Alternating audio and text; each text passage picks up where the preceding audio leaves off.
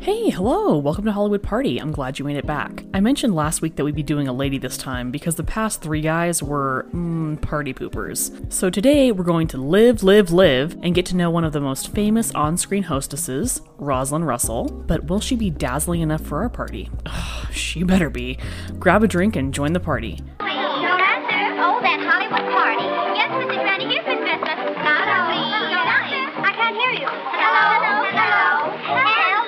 Wow.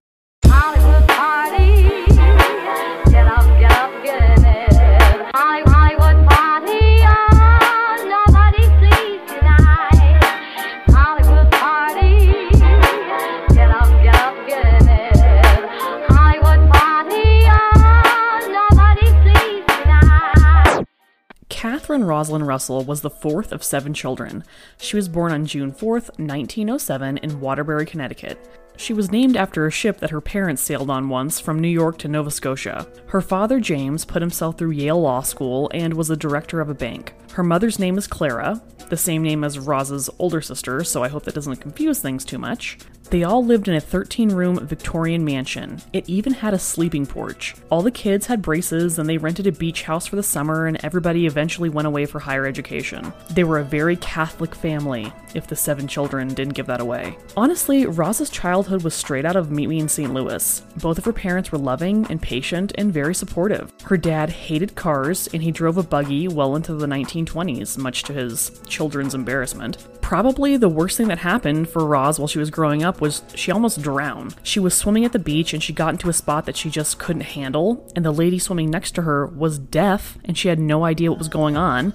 Great, now I have a whole new fear of drowning next to a deaf person. Fabulous. Roz wasn't allowed to be a movie addict because the kids were too busy walking, going on buggy rides, Sunday dinners at grandpa's, summer camp, billiards, poker, roller skating. She won an award for speaking loudly, and she even got to see Valentino dance before he was a really big thing. She did note that she had a lot of energy as a little girl. Sounds like it. And she had trouble sleeping because she had major FOMO, fear of missing out.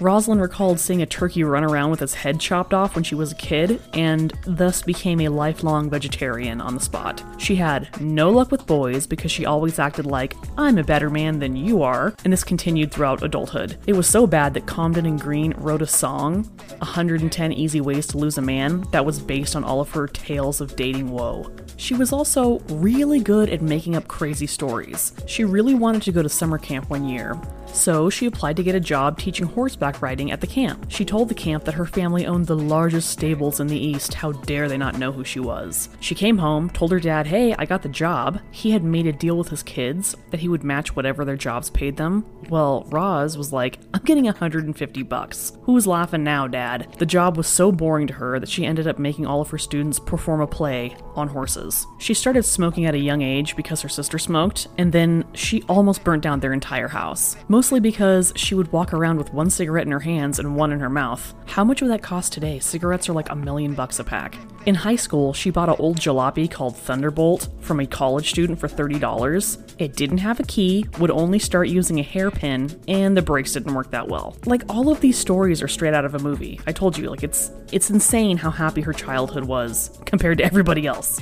Her father died of a heart attack when she was 19 and noted in his will that he would pay for whatever education his children wanted, but afterwards, they wouldn't get any more money until they worked at a job for at least three years. One of her little sisters milked this forever, like she's taking smiling classes. Roz wanted to be an actress, but knew her mom would not go for that, so she said, Hey, I want to be a speech teacher. And everyone thought, Hey, that's perfect for old loudmouth over here. She graduated from the American Academy of Dramatic Arts in 1929, and she used to sit in casting offices all day waiting for any role. So one day she's sitting in the office and this old lady comes in asking, Hey, are there any parts? And the copy boy yells at her, like, Get out of here, you old bag. Roz told him he's being a rude little shit, not in those words exactly, and he told her the lady's a terrible actor and just couldn't get it through her head. So Roz starts questioning reality. Is she even a good actress? Maybe no one's telling her the truth. So, right then, she gives herself a five year plan to become a real Broadway actress And if that didn't happen, she'd resort to actually becoming a speech teacher. She got a job as a lead actress in a stock company that performed at a resort for TB patients. Then in the winter, she was in a stock company in Boston. The Depression didn't really hit until 1930. That's when she started taking any crappy little job she could get. In 1934, Universal Studios called and asked her for a test. She asked them straight out, Give me $750 a week. And they said, No. Then they called her back and she told them, okay, you need to pay for me to come out to Hollywood for two weeks, test me every single day, and then if you like me, you can give me $750 a week. And they said, okay. So the day the test arrives, and the makeup man says, I'm too busy to do you, get out of here. Alright, cool. So she goes to the hairdresser. I have to style Gloria Stuart's hair. I don't have time. Scram. So she walks into the test, and the director flips out because she looks like a mess, and she dished it right back to him. She said, Now let me tell you something. Nobody would do my makeup, no one would do my hair, but I know these lines, and I'm gonna say these lines because I get $100 for saying them. Every single day, they had her reading Claudette Colbert's part for Imitation of Life, and pretty much kept her off screen during the test. So she did a test at MGM full hair, makeup, close ups, MGM style. They loved her and wanted to sign her. Then Universal says, Hey, we actually want to do your deal of $750 a week. Crap! Carl Laemmle Jr. was in Europe while she tested and had just returned and he asked to see her. So she ugged herself up. Not so much that it would be obvious, but like too tight of clothes, Vaseline in her hair to make it seem stringy. She also put on a thick New York accent and told Junior how much she hated LA and missed her mom and wanted to go back to New York. The whole time he's thinking, how the hell did we sign this mess? Yeah, go home, get out of here, you weirdo. The week that she got her first paycheck from MGM, she bought herself a white silk dress and a white fox stole, thinking she's hot shit, and walked into the clubs on Sunset Boulevard. Who did she run into? Carl Jr. He was actually really nice about the whole thing and thought what she pulled was pretty funny. Something else that sets Roz apart from all of our other guests was that she started in A Pictures. The first one she was ever in was Evelyn Prentice with William Powell. He was always really nice to her and never threw tantrums to get his own way. Roz felt like she only got the parts that Myrna Loy passed on. Myrna was over for dinner one night, she lived right up the road, and Roz told her she must toss the scripts out the door, let them roll down the street to her. And Myrna, who was thinking about all the crappy parts she actually had to be in, said, Well, you must have been out the night that I got Parnell. So basically, if you've never seen Parnell, don't. Roz got invited to everyone's parties the Selznicks, the Goats, Hearst Castle. Everybody had her over. She did regret that no one invited her to the fabled Hollywood orgies. Not that she wanted to go, she just wanted to be invited. She also claims that the only star she was really good friends with was Jean Harlow. That's not totally true. She had other movie star friends, but it seems like stars from this era love to point out how close they were to Harlow. They met while getting their hair done at MGM. Roz thought, who is this 10 or 11 year old girl sitting next to me? It was Jean. Just without makeup, she looked super young, even though she was 23 at the time. What's really interesting is that Roz, who was really good friends with William Powell, who was very much alive when this autobiography came out, she said he was for sure not going to marry Jean Harlow, who was totally heartbroken over it. He was not great with Harlow, but that's like a different story for a different day. She did work with Joan Crawford quite a bit and mentioned that when she went to Joan's house, you knew you were in a movie star's home. Although she was in A Pictures, Roz didn't want to play the game as hard as Joan Crawford did to become an MGM movie star. She was fine just being a very high end character actor. She did share some advice on how to properly enter a party, so I'll pass along the knowledge because it can be daunting for some people. She says, ring the doorbell, draw in three to four deep breaths. As you walk into the party, you have air down into your lungs. It only lasts long enough to greet people, and I say to myself, I'm as good as anybody here and better than most. She made 15 movies during the first four years at MGM. She should not have had to feel like an imposter. Even though she was in a lot of major movies, her first breakout role was in The Women, which she wasn't even considered for because she was too beautiful for the part. George Cukor said he didn't want her, but he would test her because our guy loves screen tests. We know this. She played the part two ways normal and kookadoo, and she got the role. The first day on set, George tells her, Hey, do it that crazy way. And she's like, No, the critics are gonna tear me apart, but she did it anyways. She said that when you work with George Cukor, he keeps you so busy, there's not any time to go back to your dressing room, and she loved being so stimulated. He was very aware that she was a better actress than he first thought, so he kept upping the ante and giving her new gags to do. And it really pissed Norma Shearer off. Norma said, Is she going to knit and talk and chew gum and let those glasses hang off of her nose in the scene with me? Yes, Norma. Now let's go. Who can compete with that? Norma said. And Roz leaned over and said, I don't blame you, kid. It's rough. Even LB heard how good Roz was doing and told her, I hear you're stealing this picture. To which she said, I'm trying, I'm always trying. Because of this little interaction, Roz wants her name above the title, like Norma and Joan. So she calls out sick until she got what she wanted. The wrap party for the film was at Trocadero, and Roz was dancing with Cukor when Ernst Lubitsch dances by and says, If you want more close ups in the picture, don't mind dancing with your director, you better dance with Norma Shearer. So she did. Roz could not have known at the time, but the women was the reason she found her husband. Frederick Brisson was on a boat coming from Europe to America, and they played the women basically every night, and he had to hear Roz scream and carry on while the movie played. Finally, he said, I'm either gonna kill that girl or I'm gonna marry her. So, when he got to Hollywood, he told the friend he was staying with all about this crazy broad he'd been watching and wondered if he maybe, in some weird way, knew how to get a hold of Rosalind Russell. His friend, Cary Grant, said, Yeah, dude, I'm doing his girl Friday right now. I can make this happen for you. Ginger Rogers, Irene Dunne, and Jean Arthur all turned down the role of Hildy in His Girl Friday. What were they thinking? Cary loved to ad lib, and Howard Hawks kept all of it in, so Roz did not want to be overshadowed. She hired her own writer to add lines in for her, and it worked out great. Cary was single at the time, and he asked her out, and she's like, Oh, hell yeah, this is happening. But he kept asking her if he knew Freddie Brisson, and she's like, What the F is that? A sandwich? Like, I don't know what that is. So Freddie tagged along on their date, and she was not impressed. He kept calling her for nine months, and he could hear her in the background saying, I'm not in, I'm not in. All the while, the maid's like, Oh, Miss Russell's not in today.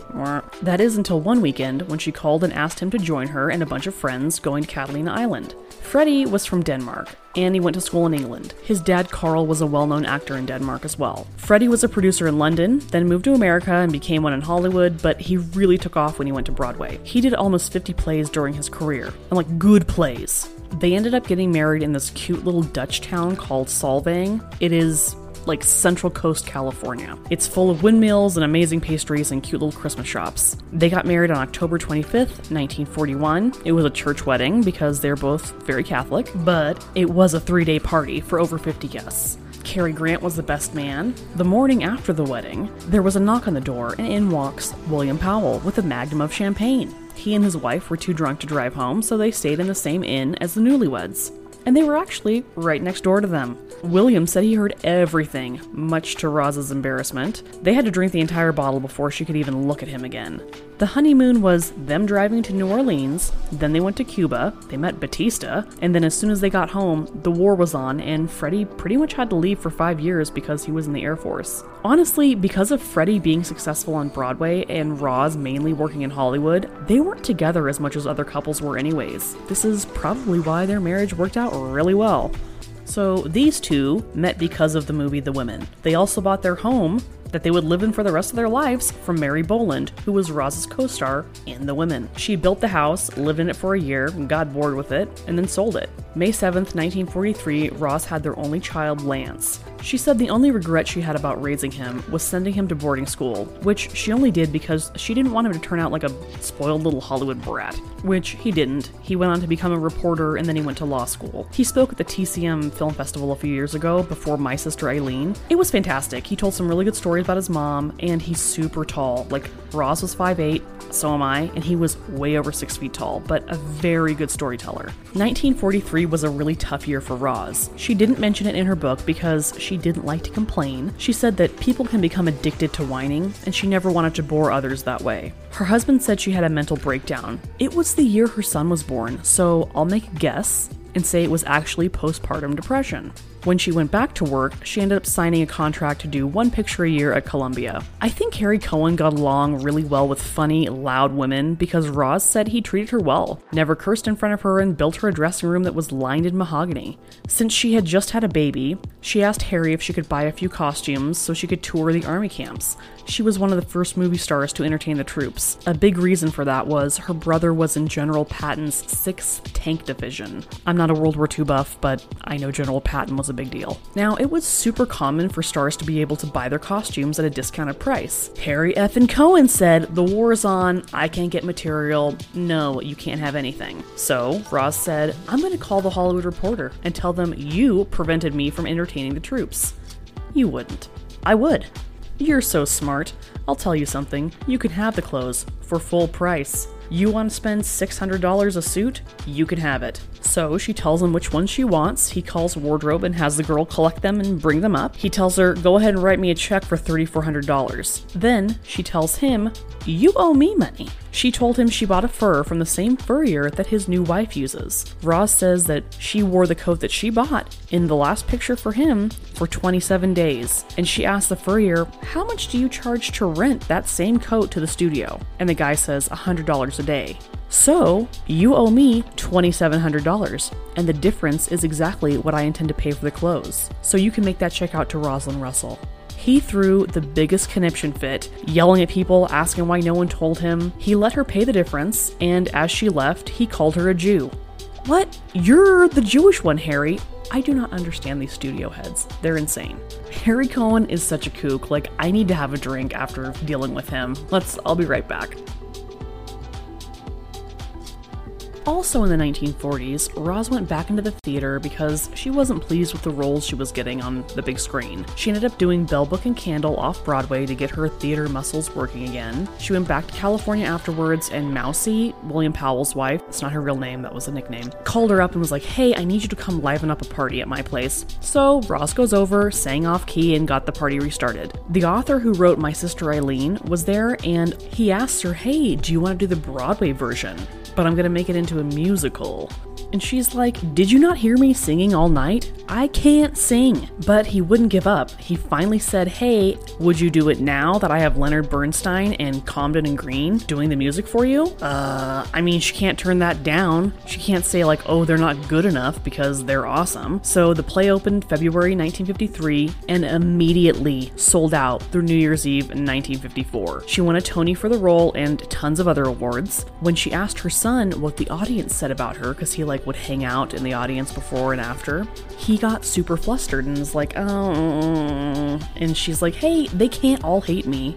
It's sold out every night. So he finally said, all people say is, how old is she? She thought that was a major compliment because everyone else in the cast is in their 20s and they're running all over the place with her. During this time, she gets sued by the IRS for taxes. She knew she didn't owe them anything, and luckily for her, Freddie was a pack rat and kept every scrap of paper they ever came across. Her father, who went to law school, said that if she didn't fight when something was wrong, then you're letting people think you actually did the bad thing. So, when they showed up for trial, Roz drove up to the IRS in a moving truck full of papers. The IRS guys are like, What is that? And she leans out the window and is like, Evidence. She won.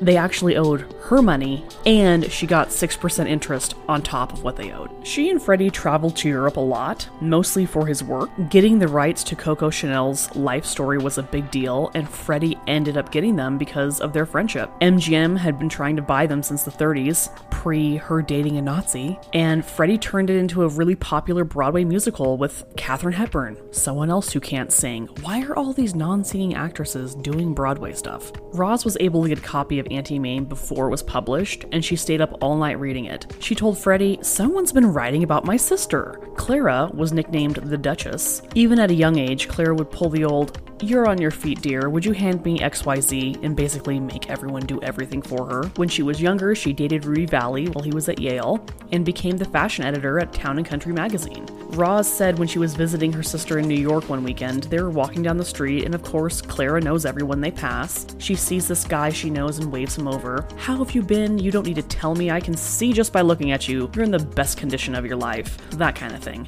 The girls walk down the street, and Clara says to Roz, Who was that man? And Roz is like, She is pulling my leg. Come on, you know him. And her sister says, No, give me a clue.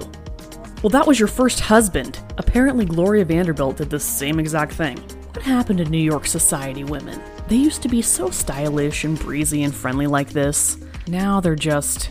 Ugh. So, Auntie Mame was written by Patrick Dennis, whose real name was Edward Everett Tanner III. He was raised similarly to Patrick in the story, but Auntie Mame was an amalgamation of a few women in his youth. He was married with two kids, then later in life, he came out as a bisexual. Bro, you wrote the gayest movie of all time in eternity. You don't need to come out. We know. It's okay. When his writing wasn't in vogue anymore, he became the butler for Ray Kroc, like McDonald's Ray Kroc. He was just a super bohemian dude, like Auntie Mame would totally approve of him. Roz played the part on the stage for one and a half years, per her contract, then she got to play the part in the movie version. Roz states that she and Morton DaCosta, the director, did a lot of rewriting to the script to turn it into a decent story for the stage and screen. When her autobiography came out, Morton said he would not write a blurb for the cover because he said, quote, of all the fantasies in there, there were, shall we say, a lot of liberties taken in that book. Dude, who cares? The play and the movie are great, like, whatever. Roz insisted on using the same little boy from the play in the movie. He is now a lawyer in Manhattan Beach, so if you did a white collar crime, he's the guy to call. Roz was nominated for an Oscar, but Susan Hayward won it for I Want to Live. During this time, she also won Woman of the Year for the Harvard Lampoon. And when she went to get her award, she told the guys, You must all miss your mothers because you could have had some hot young thing up here accepting this. To get away from her Auntie Mame character, she did the film A Majority of One, where she plays an old Jewish lady from Brooklyn, and Alec Guinness plays an old Japanese man. Why? Like, this movie sounds like it should be hilarious, but it is not a comedy. She does insist that she actually was the one singing in Gypsy. The interwebs says it was dubbed. I found a video on YouTube that says what you were hearing in that video is the real thing. I linked it on my blog. You can make up your own mind. All I know is Ethel Merman was pissed that she didn't play the part, but Roz said it was because Ethel could not carry a movie. Warner's tried to make her a star years before, but it just didn't take. Roz has a lot of weird connections to the real life characters from Gypsy. June Havoc, Baby June, was in My Sister Eileen, and Gypsy ended up doing The Trouble with Angels in uh, 1966 with Roz. The real Mama Rose was seriously insane and should be glad that the musical didn't touch on the fact that she was probably a murderer. Like, I don't even need to do a party on her because she's not coming. Roz quit smoking cold turkey in 1967 after she had her first mastectomy. Then she got hit with really bad rheumatoid arthritis. When she asked to see a specialist, she was told there was not one. This is one of the top diseases in America, and in the 1960s, almost 70s, not one specialist. That's insane. So she got her ass to Congress and said, Give me some money for a research center. This is why she also looked really puffy in her later years. They injected her with a lot of cortisol, which actually isn't really great for someone who's suffering with arthritis. Because of her work in many, many charities, she was given the Jean Hersholt Humanitarian Award at the Academy in 1973. Frank Sinatra gave the award to her because they were super, super close friends. I'm sure you're thinking, what?